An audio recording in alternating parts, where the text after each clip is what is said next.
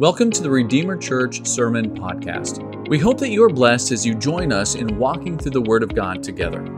To learn more about our ministry in St. Albans, Vermont, please visit RedeemerChurchVT.com. Uh, if you've been here for a little while, you, you, you probably know already that, uh, that I grew up in Tennessee, in, in East Tennessee. And one of the things that, uh, that was kind of typical for people who grew up in East Tennessee, for kids who grew up in East Tennessee, uh, was to uh, partake in swimming at the, the local you know, sinkhole or the, the, the quarry or one of the many rivers that were kind of around where I grew up. And now, there were many places uh, that uh, my friends and I used to swim that was uh, kind of littered with warning signs about either not getting too close to a waterfall or, or kind of be uh, to, to be aware of rocks that are underneath the surface or warnings that the water was just simply unsafe to, to swim in, especially if you're near Oak Ridge. You'd probably you'll come out of the water with like a third arm or something like that because of the power plant there. But uh, being the responsible teenager that, uh, that I was and hanging out with only the most reputable people, what do you think we did when we saw those warning signs? How dare you? How dare you? We heeded them, of course. Why would you think otherwise? No, actually, you guys were right. Jared, you were right. We, we actually just kind of pretended that they weren't there. We pretended that we went, uh, went momentarily blind and just kind of walked right by them, and we went swimming. Uh, we went swimming a lot in these different watering holes and rivers and things like that that we weren't supposed to be swimming in. But it didn't really take too long before we saw on the news that another group of friends did the same thing that, that we did. They went swimming in this one particular area and they ignored the signs of the rocks underneath the surface. And we found out that one of these teenagers got severely, severely hurt by jumping into the water, kind of diving in and uh, had to spend quite a long time in the hospital because of it. Now, I tell you all this because one of the things that we can often do to our detriment is to ignore warning signs. And we can see them and we may take a, a mental note of them, but overall we just kind of, you know, look away or just kind of do our own thing despite what they might say. And for instance, how many of you read the warning labels on every single thing that you ever buy? Joe, I believe it. Joe, yeah, okay, one of us, all right? We can learn from you, Joe. That's right. But we can at times, unfortunately, do the same thing with Scripture. And the Bible is full of various warnings, but sometimes when we read these warnings, we kind of do what I did as a teenager and we, we blow right by them and we don't pay them any, any attention. But when we do that, we really do it to our own detriment, to our own harm. And this morning we come across one of those warning passages in Scripture. And after explaining to these primarily Jewish believers that one of the reasons why they're having a hard time grasping the teaching of Jesus as the great high priest after the order of Melchizedek is because they have become lazy in their faith. The author gives them a warning by pointing to a group of people, not, not pointing to them, but to a different group of people who once claimed to be believers but have since fallen away. And the desire of the author of Hebrews is to uh, have them not be like them, to have the, the readers or the listeners to this sermon not be like this group of people. And so this text is a, a warning, as one theologian put it, to not assume that we are secure when our lives have some religious experiences but no growing fruit. It is a warning to flee from surface level religious experiences to true, solid ground of a real faith that does produce fruit. Now, before we dive into this passage, it's also good to know that it is a fairly controversial passage, which is our favorite here at Redeemer. And there are brothers and sisters in Christ, and, and I'm going to really emphasize that brothers and sisters in Christ who fall on two different sides of, of interpretation when it comes to this passage.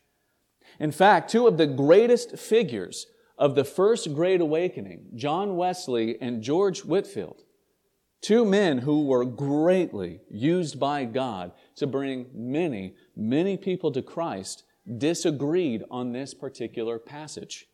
These two great godly men disagreed on this passage. And I say this because when we approach these sorts of passages, even though we may have a specific view on it, and even though we can believe that we are right when it comes to our own understanding of this teaching, we yet still want to approach it with humility, right? With humility. We don't want to draw swords against our brothers and sisters in Christ who may understand this passage differently. But we do want to pursue truth. And I believe that the truth of this passage can, can sometimes be distorted or missed by a quick surface level glance at it. And this can lead to a great many of Christians losing the confidence that they are called to have in their faith and in their salvation. Now, before we, we go any further, I do want us to pray that the Lord gives us grace and clarity as we look at this passage together. Please pray with me. Heavenly Father, Lord, we thank you for your word. God, we thank you that as believers in Christ, we can unite on the things that are abundantly clear. Lord, that we are saved by grace through faith.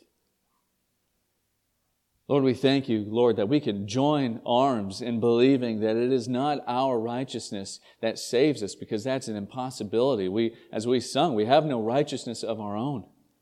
But Lord, we have been clothed in your righteousness. Lord, and on that we can agree. And so, Lord, I pray, God, that as we come to this passage in Hebrews 6, this, this difficult passage, Lord, that you give us grace with one another where we may disagree and give us joyful unity on the things that we do agree on. And Lord, I pray that if, if there are those in, in the congregation this morning who have a, a different view of this passage, Lord, that they, that they hear me with grace, Lord, that they hear me with love. And God, ultimately, ultimately, Lord, I pray that you bring about unity this morning so that we can, we can come together and see what your word has to say. And Lord, we love you. We pray this in your Son's holy and precious name. Amen. So, when it comes to real estate, weren't expecting that segue, were you? When it comes to real estate, most people you speak to, even though they're not uh, in the business themselves, they could still tell you what the number one rule of real estate is, right? Do you know what it, what it is for real estate? Boom, location, location, location. Now, when it comes to biblical interpretation, biblical interpretation, coming to understand what a particular passage of Scripture is actually saying, not what you feel like it's saying, but what the author's original intent is, there is a very important rule. And it's, it's similar to real estate, but, but rather than location or capri, uh, this rule is context, context, context. Context, context, context. One of the biggest mistakes that someone can make when they are reading the Bible and trying to understand what it says is taking a passage out of context. And there's a, a, huge danger in doing this. And without understanding the surrounding context of a particular verse, you can draw from it a meaning that actually has nothing to do with the text, text itself is actually trying to convey. And so what you want to do as you, as you open up your Bible and as you begin to, to read from it is to recognize that the verse that you're reading right, right here and now was not written in a vacuum, right? It wasn't written in a vacuum. You want to read the passage before it. You want to read the passage that, that comes after it and you want to understand where the passage that you are reading fits within the wider scope of, of the other books of the Bible. Ignoring the context of a particular passage is really the, the first step of, of misinterpretation. And I believe that that is often the problem when it comes to this passage here in, in Hebrews 6. And so I want us to keep that in mind as we look at our passage this morning, that we have to keep context in mind. And so let's take a look at it, but to get kind of the, the flow of thought, let's begin with verses 1 through 3. So if you have your Bibles with you, I really encourage you to open them up to Hebrews chapter 6. Hebrews chapter 6, and we're going to start with the very first chapter, or very first verse rather, and go through verse 3 first. It says, Therefore, let us leave the elementary doctrine of Christ and go on to maturity, not laying again a foundation of repentance from dead works and of faith toward God and of instruction about washings, the laying on of hands, the resurrection of the dead, and eternal judgment. And this we will do if God permits. So just a quick pause. So there is a, an utter dependency that we are to have on God in order to see this pressing on to maturity come about. We, we need His aid to uh, help us with our growth. It is Him that gives the growth. That's Paul's belief in 1 Corinthians 3. But then the author moves away, right? He moves away about speaking of his audience and he begins to describe a case involving a different group of people, an, an entirely different group of people. And so take a look at verses 4 through 6. It says, For it is impossible in the case of those who have once been enlightened, who have tasted the heavenly gift, have shared in the Holy Spirit, and have tasted the goodness of the Word of God and the powers of the age to come, and then have fallen away to restore them again to repentance, since they are crucifying once again the Son of God to their own harm and holding him up to contempt. And so the author of Hebrews here in verses 4 through 6 stops speaking about his audience and he begins telling them of a specific scenario of a certain group of people who have seemed to have this incredible religious experience and, and have been the receiver of, of some of God's wonderful blessings. And yet, despite these experiences and despite being the receiver of some of these blessings, the people the author is speaking of have fallen away. And in their falling away, as verse 6 tells us, they are crucifying for a second time Jesus. And they are holding him up to contempt. And we're going to get into what that actually means here in a few minutes. And it is these people that the author says are impossible to restore to repentance. Now, just in case you're unfamiliar with, with what this word repentance actually means, it is simply the heartfelt turning away from, from rebellious sin, those, those things that are displeasing to God and against His will, to thankful obedience in Christ, to thankful obedience, not, not legalistic obedience, doing it just because you think you're going to earn your salvation, but a thankful obedience to Christ. That's what repentance means. And so that is the situation it's a bleak situation, right? That is the bleak situation of those in this case that the author of Hebrews is describing to his audience. Those who have experienced great blessing, who have fallen away and therefore in a way have crucified Christ yet again and are holding him in contempt and are therefore not able to be restored to repentance. Now, here is the big question that divides some believers. Were the people that the author is speaking of in this passage ever true believers? That's the question. Were they ever true believers? And there are some, like John Wesley, who believe that verses 4 through 6 are describing those who are true believers, who have lost their salvation. Wesley himself said of this passage, On this authority, meaning this passage, I believe a saint may fall away that one who is holy or righteous in the judgment of God himself may nevertheless so fall from God as to perish everlastingly. That was from John Wesley.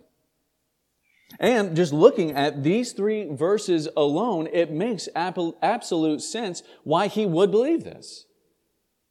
And though I disagree, I, I have a, a, a sort of sympathy for this view. Those with the Wesleyan view will, will call it would look at the four or five descriptions or blessings presented in verses four and five and say that those blessings can only be experienced by someone who is a true believer. And so let's quickly take a look at them. The first we see is in verse four, and it is enlightenment. Enlightenment. Now, the, the, again, we'll just call it the Wesleyan view, just for continuity. The Wesleyan view would say that this enlightenment is speaking of the enlightenment that one gains by the indwelling of the Holy Spirit to the truth of the gospel. Essentially, they have been enlightened to who Christ really is. Now, those on both sides basically kind of combine the, the second and third blessing in verse 4. They kind of see it as one and the same. That the heavenly gift is the sharing of the Holy Spirit. But those in the Wesleyan persuasion believe that the sharing of the Holy Spirit is speaking of the actual indwelling of the Holy Spirit that only those who are truly saved, that those who are truly born again experience. They, they believe that, that these two phrases together means salvation, right? Now, thirdly, in verse 5, they have tasted the goodness of the Word, meaning that as a true believer, they have seen that there is goodness and truth in Scripture, in the Bible. And lastly, they have tasted the powers of the age to come, meaning they have experienced the miracles and uh, amazing acts of the Spirit that so frequently accompanied the preaching of the gospel in the early church. And maybe they themselves were, were even healed or, or had, a, had a demon cast out of them, something along those lines. Now, all of these things combined is why those from the Wesleyan persuasion believe that these are true believers in this case, who had true saving faith, who experienced salvation, but then lost it and they fell away by turning their back on Christ. Now, I said that I have a sympathetic view of this. I have a, a, a sympathetic uh, outlook on, on this particular view because just looking at these verses in isolation, you could, you could easily see how someone would come to that conclusion. However, I do believe that there are some, some problems with this particular interpretation. And I also believe it is actually worth saying that many who would still consider themselves uh, Wesleyan also disagree with Wesley's view of this particular passage. So if you're here this morning saying like, well, I'm, I'm from the Wesley tradition, but I don't necessarily agree with this, you're not alone. There's some who don't agree with this particular uh, portion of his, of his beliefs. And that can be the frustrating thing with, with labels, right? People don't always fit perfectly within these theological boxes, and there are several things that John Calvin said that I don't agree with. Now, I would consider myself somewhat of a, a Calvinist in some sense, but I believe that he was, he was pretty wrong on, on things like infant baptism. But think back to what I said as one of the most important rules when, when reading our Bibles. What did I say that was? Location, yeah. Context, context, context. Since God, and this is something I think all believers in this church will agree on and unite on, since God is the ultimate author of the Bible, and since God is infallible and true, there can be no basic inconsistency within Scripture. And so, with all grace and love, I do believe this interpretation does not take into the consideration the clear passages within Scripture that teach of the eternal security of those who are born again and possess genuine saving faith. And I do believe it does not take into consideration the, the rest of the teaching that's found even within the book of Hebrews itself, which includes the, the, the rest of chapter 6 even. And so, with that being said, I, I want us to first take a look at verses 7 and 8 here in, in chapter 6, which I believe begins to shed light on this passage because the purpose of these two verses, of verses 7 and 8, is to essentially illustrate and, and help us see a little bit more clearly the people that the author is speaking about in verses 4, 5, and 6. So let us look at those verses. It says, for land that has drunk the rain that often falls on it and produces a crop useful to those for whose sake it is cultivated receives a blessing from God. But it bears thorns and thistles. Oh, sorry. But if it bears thorns and thistles, it is worthless and near to being cursed, and its end is to be burned. And so I believe that the picture here is of, of two different types of land. The first type of land is that which receives the rain and produces good vegetation. The second is that of a land that receives the rain, but instead of producing vegetation that is useful and nutritious, this land bears thorns and thistles, and the end result of that is it being destroyed. Now, I want you to take note that this land is not one that, that grew vegetation for a while, but then lost it after it started producing thorns and thistles. But rather, at no point did this land ever produce any sort of good vegetation. I believe the point of this illustration is, is this is that you can sit within the church and you can have these wonderful religious experiences. You can even come to, to some understanding of the gospel. You can even come to recognize some of the truths that are found within God's word and, and think that they're good and even see God's hand at work. But if you turn your back on Christ, if all of this wonderful rain has fallen upon you, but if you turn your back on Christ, you find that all of those wonderful blessings never truly produced a new life within you. Now, this teaching is actually, actually remarkably similar to one that Jesus himself gave in Matthew 17 called the parables of parable of the soils. Do you remember that one? In this parable, Jesus is talking about the different experiences people can have when they hear the gospel. Some are like the hard pathway, and when they hear the gospel, they don't really understand it. They're kind of hardened to it, and so the, so the enemy, Satan, snatches it away and gets them to focus on other things that are uh, not of eternal importance.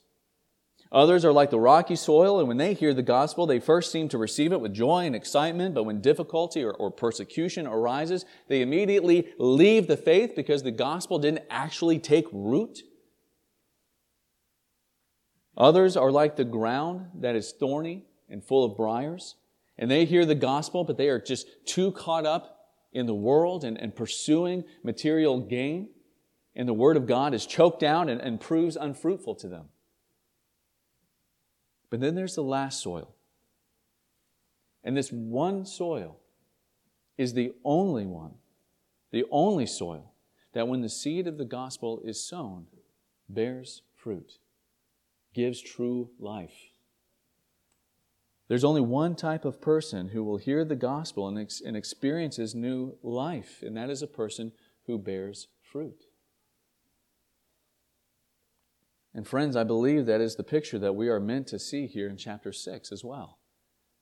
Remember that verses 7 and 8 are saying that there are two kinds of land one that brings forth vegetation and one that doesn't. One that brings forth life and one that doesn't. And I believe that the author of Hebrews is saying that the group of people that is being spoken of in verses 4, 5, and 6 is not some, some third type of land that produces uh, life for a while but then just loses it.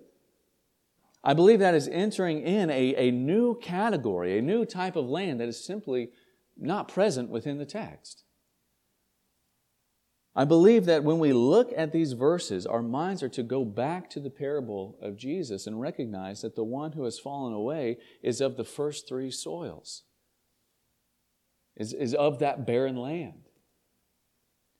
And for this reason, I do not believe that this group that the author is speaking of in verses 4 through 6 are, are meant to be understood as those who have experienced a true salvation. And I actually also believe that verse 9 reinforces this as well. Verse 9. The author moves away from speaking of this other group and brings his attention back on his audience, and he says this Though we speak in this way, meaning that there are some in the church who have claimed to be Christian but have since fallen away, yet in your case, yet in your case, beloved, we feel sure of better things. And what are those better things? It is those things that belong to salvation. That belong to salvation. Now, this is very important, and you don't want to miss this because, again, this helps clarify what's going on in the previous verses. The key phrase here that you don't want to miss is things that belong or things that accompany salvation. You see that phrase?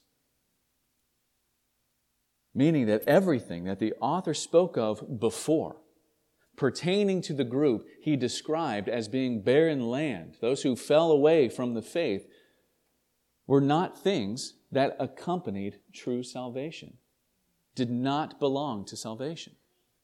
But now that he is speaking again to and of his audience, the author feels sure of better things for them. The things that will, with certainty, accompany true saving faith. Those things that belong to salvation, that are inseparable from salvation. And verses 10 through 12 describe some of those things that belong to that true salvation, which includes the fruit of love that is brought forth in the name of Christ as they serve the saints, meaning other believers, other Christians. And in verse 11, the author says that his desire for these believers that are either listening to this sermon or, or reading this book is to eagerly seek to have the full assurance of hope to the end. And it is my contention that assurance of hope, meaning the, the assurance of the hope within us, which is Christ Jesus, which is salvation, is one of the most beautiful things that belongs to those who are truly saved. He wants them to be assured of the hope that is within them in Christ until the very day that they die. And verse 12 says that the product of this wonderful hope is that it doesn't lead to, to a sluggishness of faith, but rather it leads to being imitators. It leads to a heart that desires to imitate those who through faith and patience have inherited the fulfillment of the promises that belong to those in Christ, to be inheritor of those who have gotten those promises of eternal salvation, those promises of being, uh, of living forever in the presence of God. Be imitators. When we look back at church history, whether it be, whether it be Wesley, whether it be Whitefield, that assurance of hope, that knowledge that, Lord, you are going to bring us to the end. You are going to help us make it to the end of that race. That should make us want to be like those people from church history, be like those, those wonderful saints that we know in our lives right now that are so faithful. Not to be sluggish, but to be like those people, to be zealous in our faith. But summed up, the author is saying that fruitlessness and apostasy, meaning falling away, do not accompany true salvation but better things do. Better things do. Fruitfulness and assurance accompany salvation. And there are many other passages within the book of Hebrews alone that preach to this point. If you've got time, I, I encourage you to go back and re-listen to our sermon on Hebrews 3:14. Or if you don't mind spoilers, flip ahead to Hebrews 10. At our pace, it'll be like a year before we get there anyway. Hebrews 10, verse 14, where we are told that by one offering, He, meaning Jesus, has perfected for all time those who are being sanctified. And friends, as soon as you become born again, as soon as you place your faith in Christ Jesus, you begin that process of sanctification. It doesn't start later on in life, it starts immediately when you become a believer. But he has perfected for all time those who are being sanctified. And this is a present tense, meaning an ongoing action. As Piper has said, if Hebrews 6 meant that you could be justified by the blood of Christ and then lose that standing with God, then Hebrews chapter 10, verse 14 wouldn't make any sense. It, wouldn't really have any meaning. But rather, it says that for those who are now being sanctified, meaning those who are now indwelt by the Spirit and are born of God and are growing in holiness by faith, the authoring of Christ on the cross has perfected that person for all time. And the culmination of that perfection is when we're on the other side of glory or when Christ comes back. But He is actively perfecting you now for all time. And He has perfected you for all time. Not, not, not simply momentarily. Not simply for just a few years as long as you, as you keep up the good work, but for all time. It is a, is a done deed. And so, friends, again, with, with, with grace and love, if you disagree with me on this, I, I believe that the Wesleyan understanding of Hebrews 6 does not allow for Hebrews 10, verse 14. And there are many other passages outside of Hebrews that lead me to believe that Hebrews 6, verses 4 through 6, is not speaking of true believers as well. And I'll just list a, a, sampling and, and put them on the screen for you to look at. And I can, I can email these to you later so that you can go home and, and study them within their full context. But let me just run down some of these. Romans 8, verses 28 through 39. Jude 24 through 25, Ephesians 1, 3 through 14, 1 John 2, 19, 1 Peter 1, 5, Philippians 1, 6 and 2, 13, 1 Corinthians 1, 8 through 9, 1 Thessalonians 5, 23 through 24, and to go Old Testament on you, Ezekiel 11, 19, Deuteronomy 36, Jeremiah 24, 7, 32, 40. And we'll, we'll leave those on there so that you can copy them down. But all of these passages speak to the confidence that we can have in our faith, to the confidence that we can have in our faith, to the assurance of our salvation.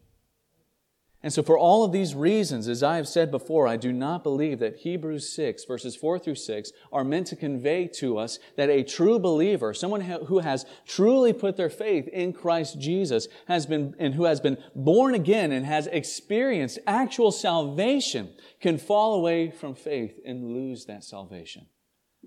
And we're not called to have a heart of fear about these things. We're called to have confidence, not, not in ourselves, to, to keep ourselves within the faith confidence in the one who keeps us safely secured in his hand, Christ Jesus. So, with all that being said, I want us to just quickly kind of reevaluate verses 4, 5, and 6 in light of the context of the rest of Hebrews and, and the rest of, of Scripture at large. And so, looking for, uh, again at verse 4 those who have been enlightened I believe most likely refers to people who have, like in the parable of the soils, come to see the truth of the gospel. They come to, to see that it is true. But, friends, it is one thing to recognize something as true or something to be true, uh, to be enlightened to the fact that something is right, but then actually placing your faith in it. Those are two very different things. All of us know people, perhaps family members, who have been repeatedly exposed to the truth of the gospel. Many who, who understand what it means and can articulate the claims of Christ with incredible precision, yet refuse to put their trust in Him as Lord and Savior. As scholar and pastor Sam Storms has said, thus, Whereas all true Christians have been enlightened, not all those who are enlightened are true Christians. And secondly, we come again to those who have tasted the heavenly gift and have shared in the Holy Spirit. And this certainly points to a genuine spiritual experience. But many have religious experiences without them being genuine saving experiences. There are those who have been blessed by the Spirit by being in close association with genuine believers. They may have even felt conviction placed upon them by the Holy Spirit. And though they may have shared in these heavenly gifts and, and shared in some experience of the Holy Spirit, this does not necessitate salvation. Matthew 7, verses 22 through 23, reminds us of an extremely important principle. Matthew 7, verses 22 through 23. That even though someone has experienced the workings of the Holy Spirit and even has received blessings from Him in some sort of fashion, doesn't mean that they themselves are indwelt by the Holy Spirit. Those in Matthew 7 preached, right? They prophesied. They performed miracles. They cast out demons in the name of Christ. All things that you would think only those who are saved would be able to do. And yet Jesus said to them, I never knew you. Part from me, you evildoers. So they were clearly not saved.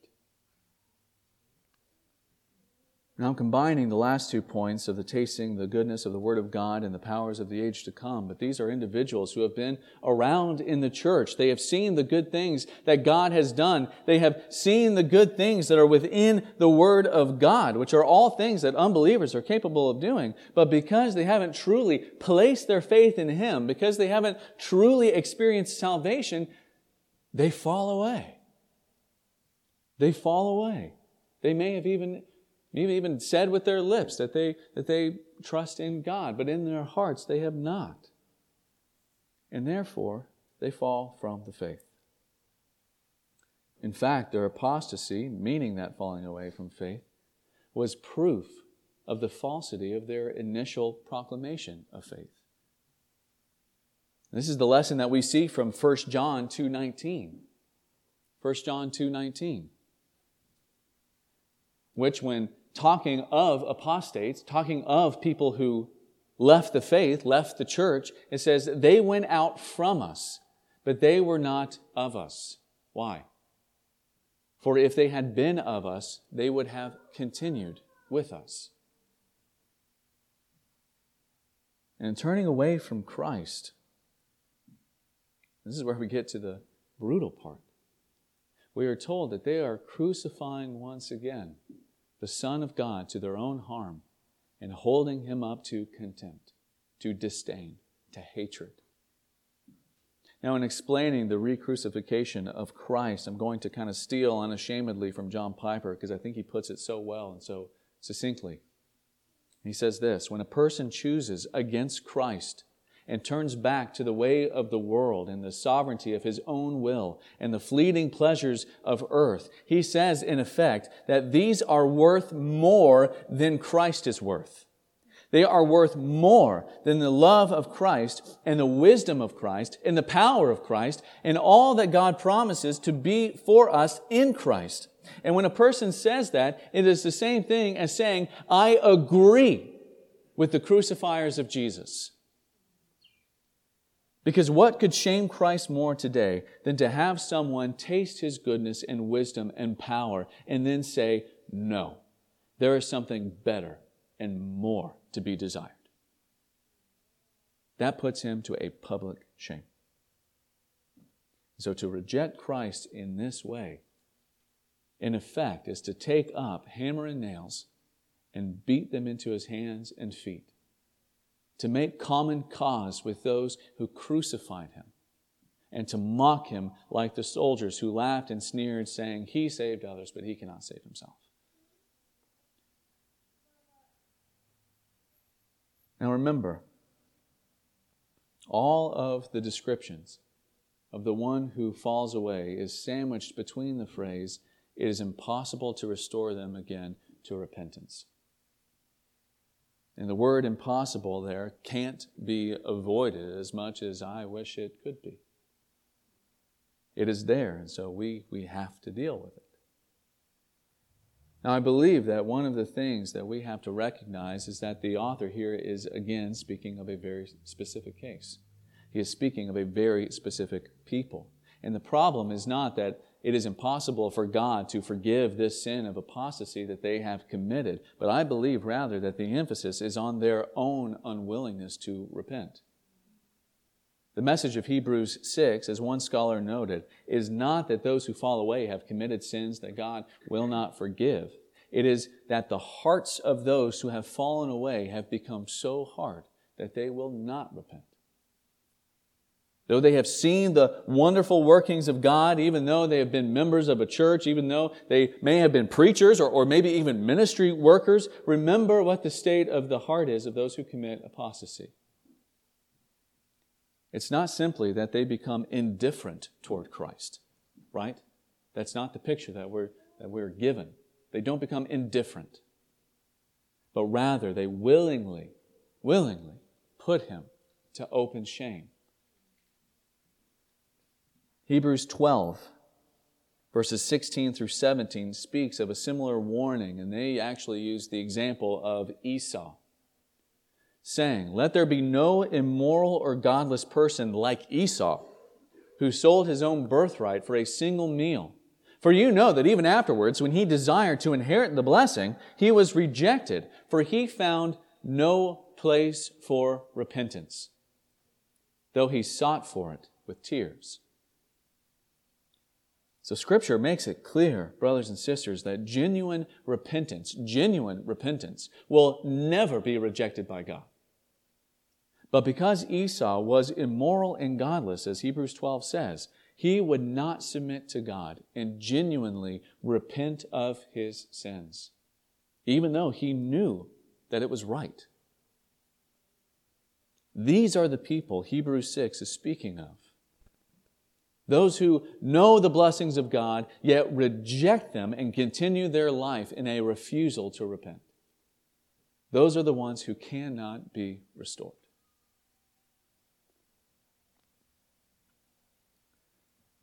Now, I know that was uh, an incredibly heavy passage. And there are a, a few more things, though, that I, I do want us to take away from it before we conclude our time together. And the first is that I want to make it clear to you, very clear to you, that the veracity or the truthfulness of the Christian faith is not dependent on those who claim to be Christian.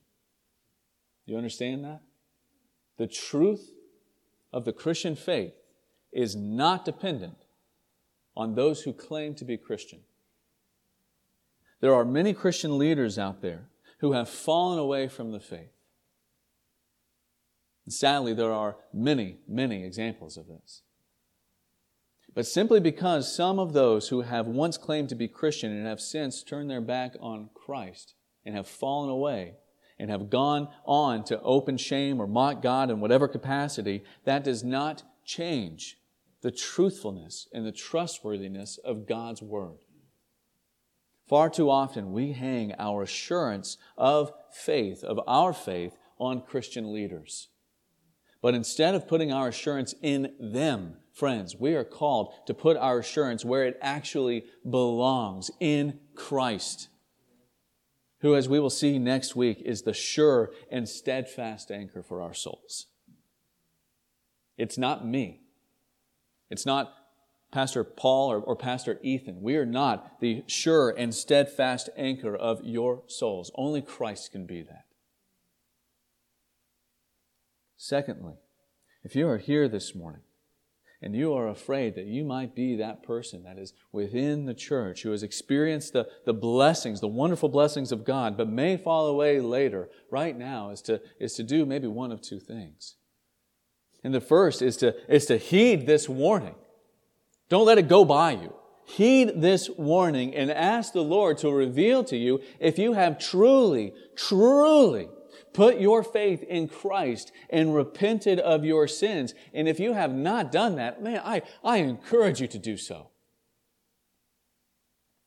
Paul says that it is today that is the day of salvation, not tomorrow. You're not promised tomorrow. You're not promised to even be able to leave this building. Not because we're going to keep you or anything, but, but you're, you're going to have a body issue like Lewis. But secondly, if you have placed your faith in Christ, if you have truly repented of your sins, if you truly have a desire right now to put to death your old self and, and put on the new self that you are in Christ and to please Him and to strive toward maturity in faith, then I want you to praise God. Because this passage in verses 4 through 6 is, is not speaking of you. You are those who the author is speaking of in verse 9 and 12. And that the things that belong to you aren't the things that belong to those who are not true believers, who have not experienced true salvation, but the things that belong to you are those better things that belong to salvation, which includes, by the grace of God, an assurance of your faith that you will make it to the end. And next week, we're going to be looking at the beautiful certainty that we can have in those promises that God has made to his people. But for now, please pray with me. Heavenly Father, Lord, thank you for giving us grace as we made it through that passage. Lord, I prayed and, and prayed and, and toiled over this passage, Lord, all week long. And Lord, I know that there are some in this church that are going to continue to do so after today.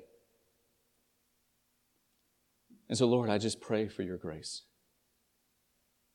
Lord, I, I pray, Lord, that for those who are true believers in this church, that you give them a certainty of their salvation, Lord.